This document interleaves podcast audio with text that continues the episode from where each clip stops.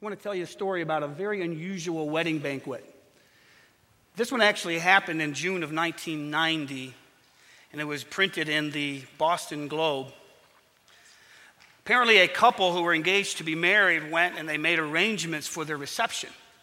They went down to the downtown Hyatt Hotel in Boston, planned out everything best food, best flowers, got it all laid out. They were both very excited, the bride to be especially so. The bill came to $13,000. Many of you go, eek, especially those of you with daughters who are coming in uh, up to the age of, uh, of being married. It might scare you just a little bit. They got it all planned out. They went home. They continued to make arrangements. They got the wedding announcements together, got them in the mail, and mailed them.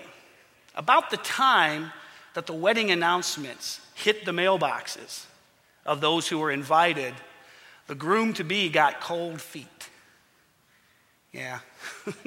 Go ahead, ladies, you can be mad right now if you want to. I, I know it's in there, let it out. So he backed out. She was furious. So she goes back downtown, speaks to the lady at the Hyatt Hotel, and says, Hey, my fiance backed out. I, I need to cancel this. And the manager said, I am so sorry, but if you have read in your contract, I can only refund $1,300 of your money. Fortunately, she'd only paid half as a deposit, but that's still $6,500. And I don't know about you, but that's a lot of money for me. So she had a decision to make. I can recoup $1,300 and count my losses, or I can go on and have the party. Not as a wedding party, but just as a big bash. So she thought about it. And this is the unusual idea she came up with. You see, about 10 years prior, she herself had been homeless, living on the streets of Boston. And so she decided, now that she was back on her feet and doing well and had saved up a sizable nest egg, that she would like to do something special for the down and out folks of Boston's inner city. So she decided to go through with the party. But she wouldn't invite her friends, her family, and her, her guests of honor. She was going to invite the homeless, the poor, the broken. And she was going to offer them one night of partying, a night like they had never, ever known before. Let me read you a little bit from uh, Philip Yancey's book, What's So Amazing About Grace. And I will plug that book because I'm going to read several excerpts. If you've never read it, you're missing out. It's an awesome book. Um, he goes on to describe what happened. By the way, I think it was very uh, funny that the first thing she did was to change the menu from whatever the meat they had previously ordered to boneless chicken in honor of the fiance who backed out of the wedding. Yeah, she got her shot in there, didn't she? And so the story continues. And so it was that in June of 1990, the Hyatt Hotel in downtown Boston hosted a party such as it had never seen before. That warm summer night, people who were used to peeling half gnawed pizza off the cardboard dined instead of chicken cordon bleu. Hyatt waiters in tuxedos served hors d'oeuvres to senior citizens propped up by, by crutches and aluminum walkers. Bag ladies, vagrants, and addicts took one night off from the hard life on the sidewalk outside and instead sipped champagne, ate chocolate wedding cake, and danced to big band melodies late into the night. What that lady did, folks, is exactly what God has done for you and I. She extended, she made an offer of grace she made an offer of grace. This is exactly what God is doing. He extends grace the same way to you and I who are broken and poor spiritually, who are undeserving. There's no way we can earn it, there's no way we can merit it, there's nothing we can do in and of ourselves to merit the grace of God, and yet He gives it freely. This is exactly what she did. I'm going to be reading this morning from Titus chapter 3. If you have your Bibles and you want to follow along, that's fine. Titus chapter 3. And I'm going to read verses 3 through 7. Titus 3 3 through 7. By the way, I think Beth was afraid I would actually reveal my title, so I'm going to. the title of today's sermon is Double Sinks, Laundry Chutes, Stories of Amazing Grace. I know that makes absolutely no sense to any of you, but hang on. That's what they call a teaser, by the way. At one time, Paul says, we too were foolish, disobedient, deceived, and enslaved by all kinds of passions and pleasures. We lived in malice and envy, being hated and hating one another. But when the kindness and love of God our Savior appeared, He saved us. Now get this. Verse 5 He saved us not because of righteous things we had done. Do you get that? He saved us not because of righteous things we had done, but because of His mercy. That's grace. He saved us through the washing of rebirth and renewal by the Holy Spirit, whom He poured out on us. How? Generously, through Jesus Christ our Savior. And verse 7 so that having been justified by His grace, we might become heirs with Him, having the hope of eternal life. That's what's so amazing about grace. You know, the grace of God is very difficult to define. And throughout the history of Christianity, there's been many theologians who have attempted to define it and have done so. And it's necessary.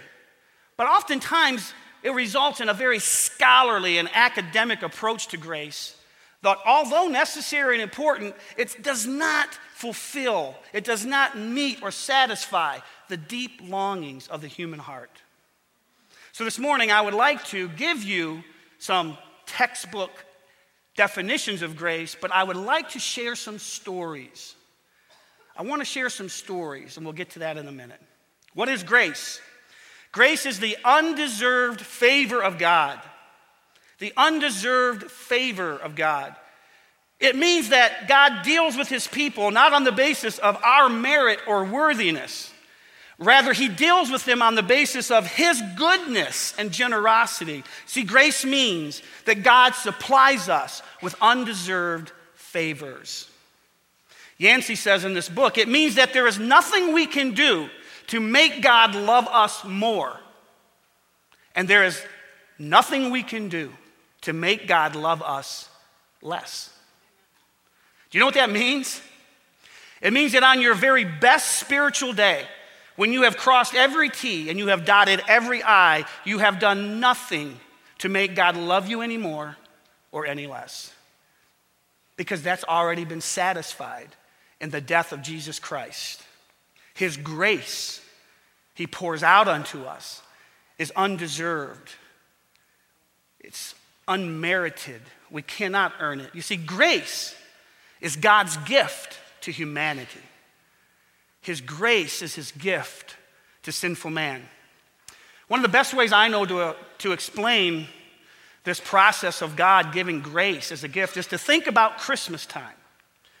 It's, unusual, it's interesting that at Christmas, when I was a child, I don't care what kind of a stinker I had been. And if you want to talk to my mother later, she can tell you that I could be a stinker. If you want to talk to Beth, she can tell you that I can still be that way. And that doesn't matter if I had just been a horrible student that year, if I had been fighting with my brothers, and I usually did. It didn't mean uh, that I, if I had not done my chores, or I mean, if I had been a lousy, rotten kid that year. On Christmas morning, actually, we celebrated it on Christmas night. So on Christmas Eve, when the presents were there around the tree and my name was called, I never once did this. Oh, mother and father, I don't feel worthy of my Christmas presents this year. I don't think I should receive them. Maybe you should give them to some poor, deserving kids in inner city Detroit who are much more needy than I. I've got plenty. I don't need that. Yeah, right. Have your kids ever done that? No. What do we do at Christmas time? Let me at it, right? And by the way, ladies, you crack me up how you just, you know, take the wrapper off and save the bow and stuff. It never happened when I was a kid. I just destroyed the wrapping paper. I didn't care. I could not wait to get to the present, and I never gave it a thought that maybe I didn't deserve this gift. That's God's grace.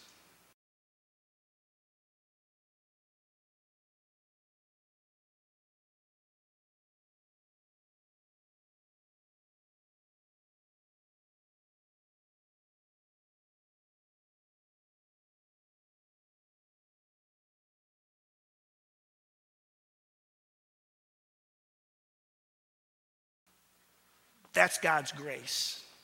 Paul says in Ephesians chapter 2 that it is by grace we are saved through faith. It is the gift of God. We get so hung up, folks. Church, we get so hung up in trying to earn the favor of God. You can't, because then it wouldn't be grace. Grace is that gift at Christmas time that God just holds out to us and says, Come and take it, receive it. I know you don't deserve it, but I want you to have it anyway.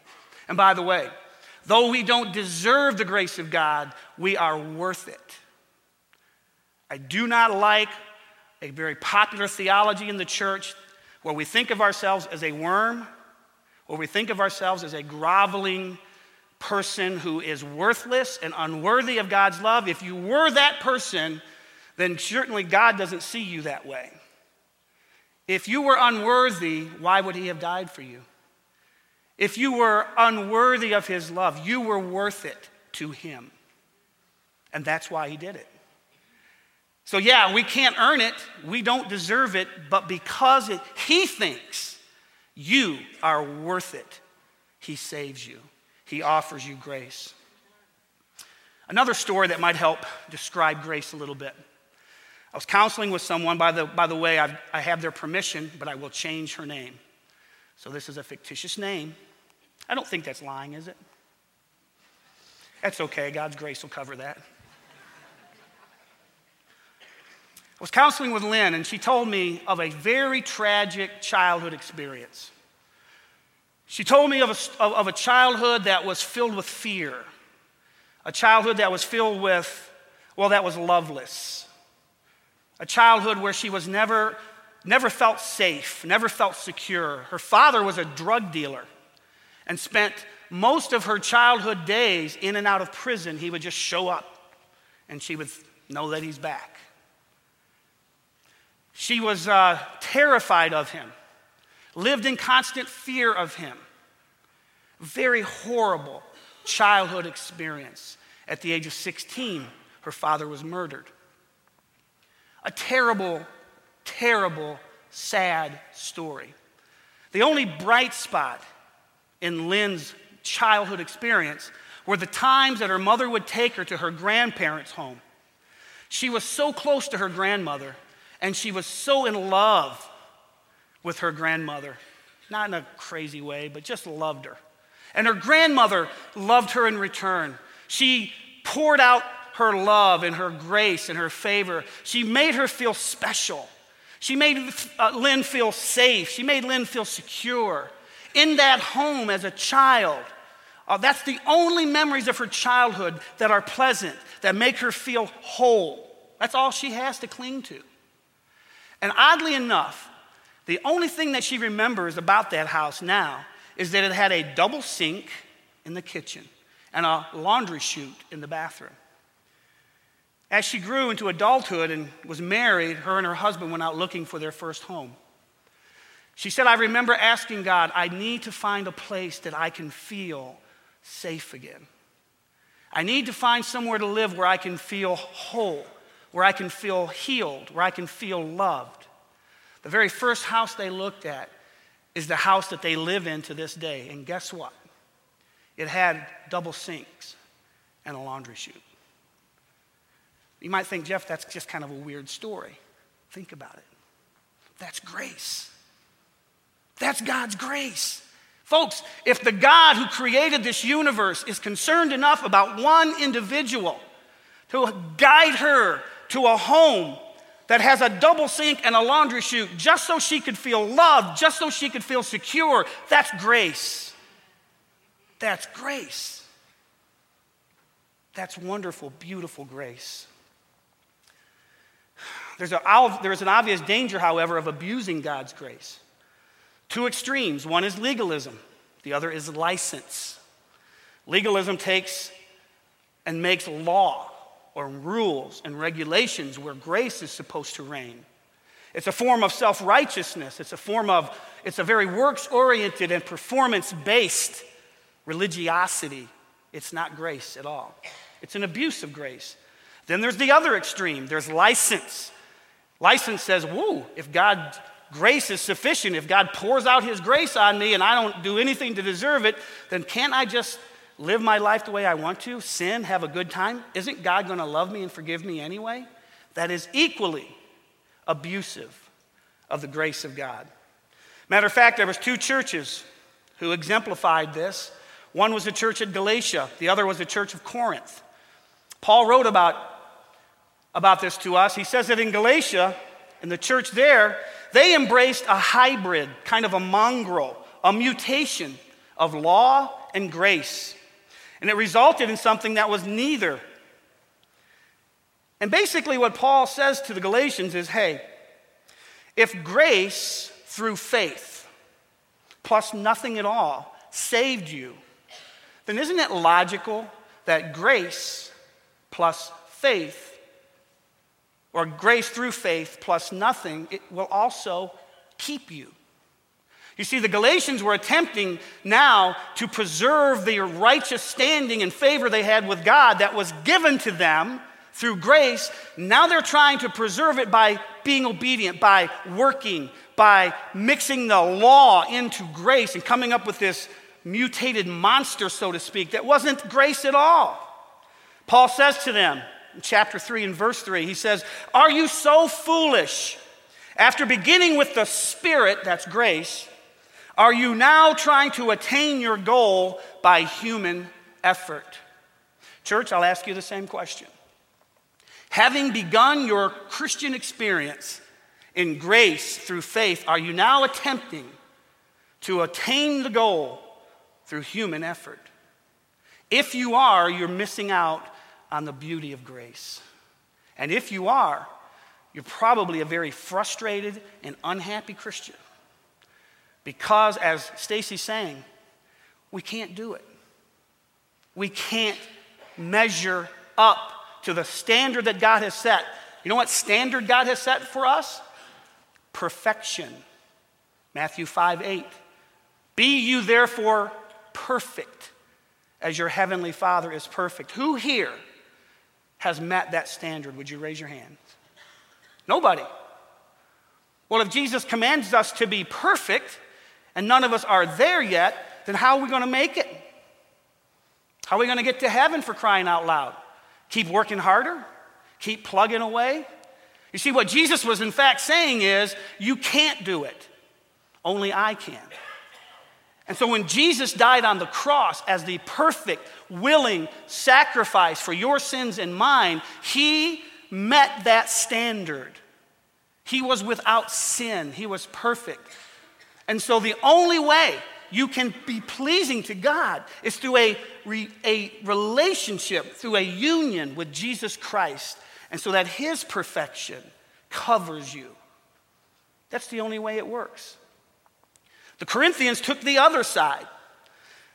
They had a very cheap view of God's grace. This resulted in misusing God's grace as a means of self indulgence. They were a very sinful and shallow people. But Paul says in Titus, the same book we're reading this morning, if, if you still have your, your Bible open there, you can flip back into chapter 2. And this is what he says in verse 11 For the grace of God that brings salvation has appeared to all men. Now, notice this it teaches us to say no. What teaches us to say no?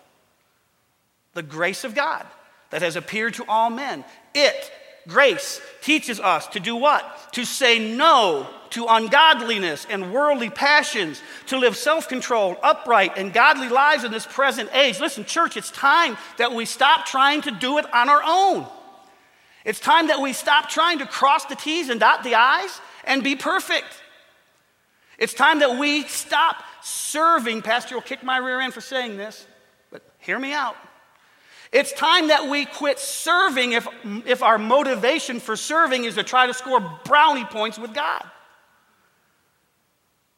The motive's not right, it's not going to work. It's time that we understand that it's His grace that saved us. That same Christmas present grace, that same double sink and laundry chute grace, that grace as believers, that teaches us to say no to the things of this world that we need to say no to. It's not about condemnation and it's not about judgment and it's not about criticism and it's not about a dirty, mean, critical spirit towards those who fall. It's about grace and it's about receiving that grace so that you can extend it out to someone else. Because the only way, the only way I can look at some folks that I have counseled who tell me some of the horrible things they did and not just want to say, get out of here, you make me feel dirty, is to understand that I have received God's grace the same way they will. I don't deserve it, neither do they. I can't be perfect, neither can they. And it's only when I can understand that grace comes to me that way, that's the only time, the only way I can extend that grace to somebody else. It's a cheap view of God's grace. In Luke chapter 15, Jesus tells three parables. I'm going to quickly just kind of paraphrase. There's the lost sheep, the parable of the lost coin, and the parable of the lost son. We've always called it the prodigal son. But it's interesting because Jesus teaches these three parables in, sequen- in sequential order, one right after the other, in response to something that the Pharisees said. They said, This guy continually welcomes sinners. What's wrong with him? Doesn't he get it? So Jesus tells these three parables. There was a man who lost one sheep, he had a hundred. He left the 99 behind and went out in search for the one until he found it and he came back rejoicing that he had found the one. The lost coin. There's a woman who frantically searches. She had 10 coins and lost one of them. She sweeps the house, looks under every box, looks in every nook and cranny until she finds the one lost coin, and then she rejoices. And then you know the prodigal son. He says, he says to his father, I want out of here. I want my money, and I'm gone. The father gives him his inheritance. The boy wanders away and wastes his money. And then finally, one day, he wakes up and says, I'm hungry and I'm cold. I want to go home. And when he comes home, his father sees him coming down the road, runs to him, throws his arms around him, and kisses him. Gets out the fatted calf and butchers it and throws the biggest party that they'd seen around there in a long time. What are those three stories describing? God's grace. Who are the characters in the story? What is Jesus teaching us about God in these parables or in these stories? You see, once we were his very valued and prized possessions, and we left, and he lost us. He then seeks us out and he pursues us. You understand that? You're not here today because you're pursuing God. You're here today because he's pursuing you. It thrills his heart when he has us back again. And heaven throws a big party. You see, God is the diligent, faithful shepherd who goes after the one lost sheep. It's God who is that frantic woman who searches diligently for the one lost coin. And it is God who is the heartsick father waiting for his wayward son's return. He's loving and gracious God, and He gives us the double sinks and the laundry chute home just so we can experience His grace and His love. I want to read you an excerpt from Yancey's book, What's So Amazing About Grace, that I think illustrates this perfectly. And I'll hurry. A young girl grows up on a cherry orchard just above Traverse City, Michigan. Her parents, a bit old fashioned, tend to overreact to her nose ring, the music she listens to, and the length of her skirts. They ground her a few times and she seethes inside. I hate you, she screams at her father when he knocks on the door of her room after an argument. And that night, she acts on a plan that she has mentally rehearsed scores of times. She runs away. She's visited Detroit only once before on a bus trip with her uh, church youth group to watch the Tigers play. Because newspapers in Traverse City report in lurid detail the gangs, the drugs, the violence in downtown Detroit, she concludes that it's probably the last place her parents will ever look for her. Her second day there, she meets a man who drives the biggest car she'd ever seen. He offers her a ride, buys her lunch, arranges a place for her to stay. He gives her some pills that made her feel better than she's ever felt before. She was right all along, she decided. Her parents were keeping her from all the fun. The good life continues for a month, two months, a year. The man with the big car, she calls him boss, teaches her a few things that men like. Since she's underage, men pay a premium for her. She lives in a penthouse and orders room service whenever she wants. Occasionally, she thinks about folks back home, but their lives now seem so boring and provincial that she can hardly believe she grew up there. She has a brief scare when she sees her picture printed on the back of a milk carton with the headline, Have you seen this child? But by now, she has blonde hair and all the makeup and body piercing jewelry she wears. Nobody would mistake her for a child. And after a year, the first sallow signs of illness appear. And it amazes her how fast the boss turns mean. These days, we can't mess around, he growls. And before she knows it, She's out on the street without a penny to her name. She still turns a couple of tricks a night, but they don't pay much, and all the money goes to support her drug habit. When winter blows in, she finds herself sleeping on metal grates outside the big department stores. Something jolts a synapse of memory, and a single image fills her mind. May in Traverse City, when a million cherry trees blossom at once with her golden retriever dashing through the rows and rows of blossoming trees in chase of a tennis ball. God, why did I leave? She says to herself. Pain stabs at her heart. My dog back home is eating better than I do now. Now she's sobbing, and she knows in a flash that more than anything else in the world, she wants to go home. God, why did I? I'm sorry, three straight phone calls, three straight connections with the answering machine. She hangs up without leaving a message the first two times, but the third time she says this Dad, Mom, it's me. I was wondering about maybe coming home. I'm catching a bus your way, and it'll get there about midnight tomorrow. If you're not there, well, I guess I'll just stay on the bus. It takes about seven hours for the bus to make all the stops between Detroit and Traverse City. And during that time, she realizes the flaws in her plan. What if her parents are out of town and missed the message? Shouldn't she have waited another day or until she could talk to them? And even if they are home, they probably wrote her off as dead long ago. She should have given them some time to overcome the shock. Her thoughts bounce back and forth between these worries and the speech she's preparing. Dad, I'm sorry. I know I was wrong. It's not your fault, it's all mine. Dad, can you forgive me? She says the words over and over, her throat tightening even as she rehearses them. She hasn't apologized to anyone in years. When the bus finally rolls into the station, its air brakes hissing in protest. The driver announces in a crackly voice over the microphone 15 minutes, folks. That's all we have here. 15 minutes to decide her life. She checks herself in a compact mirror, smooths her hair, and licks the lipstick off her teeth. She looks at the tobacco stains on her fingertips and wonders if her parents will notice, if they're there. She walks into the terminal not knowing what to expect. Not one of the thousand scenes that have played out in her mind prepare her for what she sees.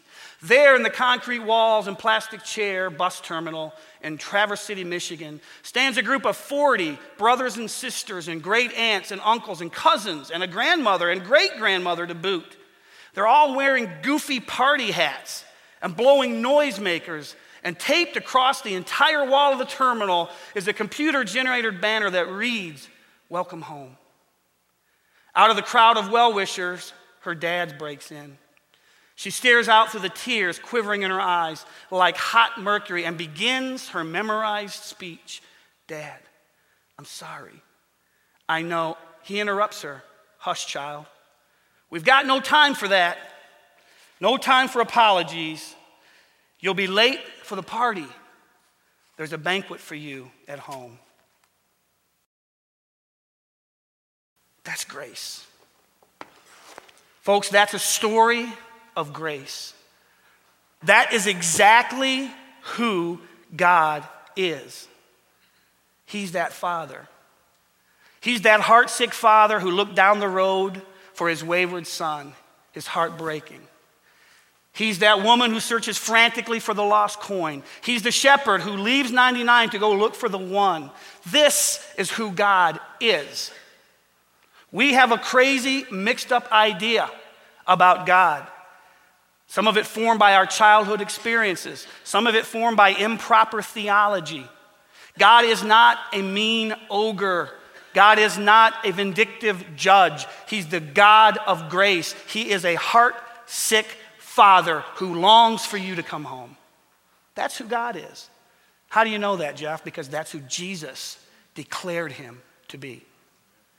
If you believe in Jesus, then you're going to have to challenge your concept of God if that is not what your God looks like.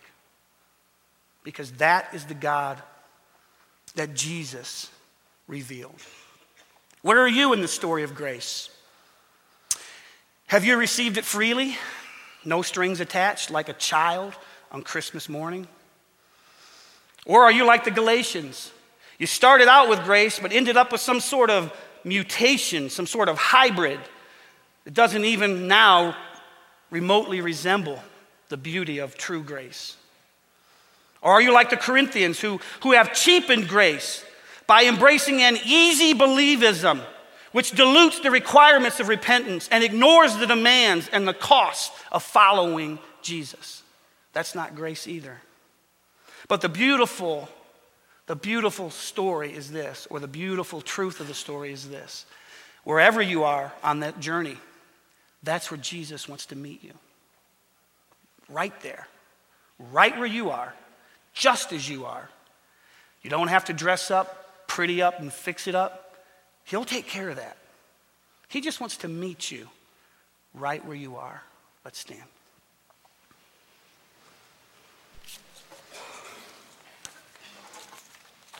I'd like for everyone, if they would, just bow their heads for a minute.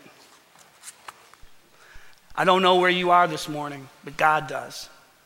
I don't know if you have a view of God that is other than the one Jesus has revealed. If you do, I challenge you to rethink your God and to quit worshiping a false one a God of judgment and vindication or vindictiveness, a God of revenge and hatred. And I challenge you this morning to receive his grace like a kid at Christmas time with joy with enthusiasm. And it takes a certain amount of humility to do that. So this morning, as Don plays through his song, if, if the Spirit of God has touched your heart and you want to respond, I'm going to invite you to come forward, kneel down right here. Somebody will come and pray with you. And settle this thing. Your heart sick Father is waiting for your return this morning.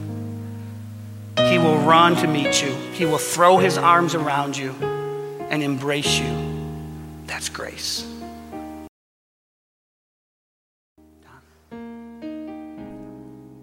Faithful Father, enduring friend, your tender mercy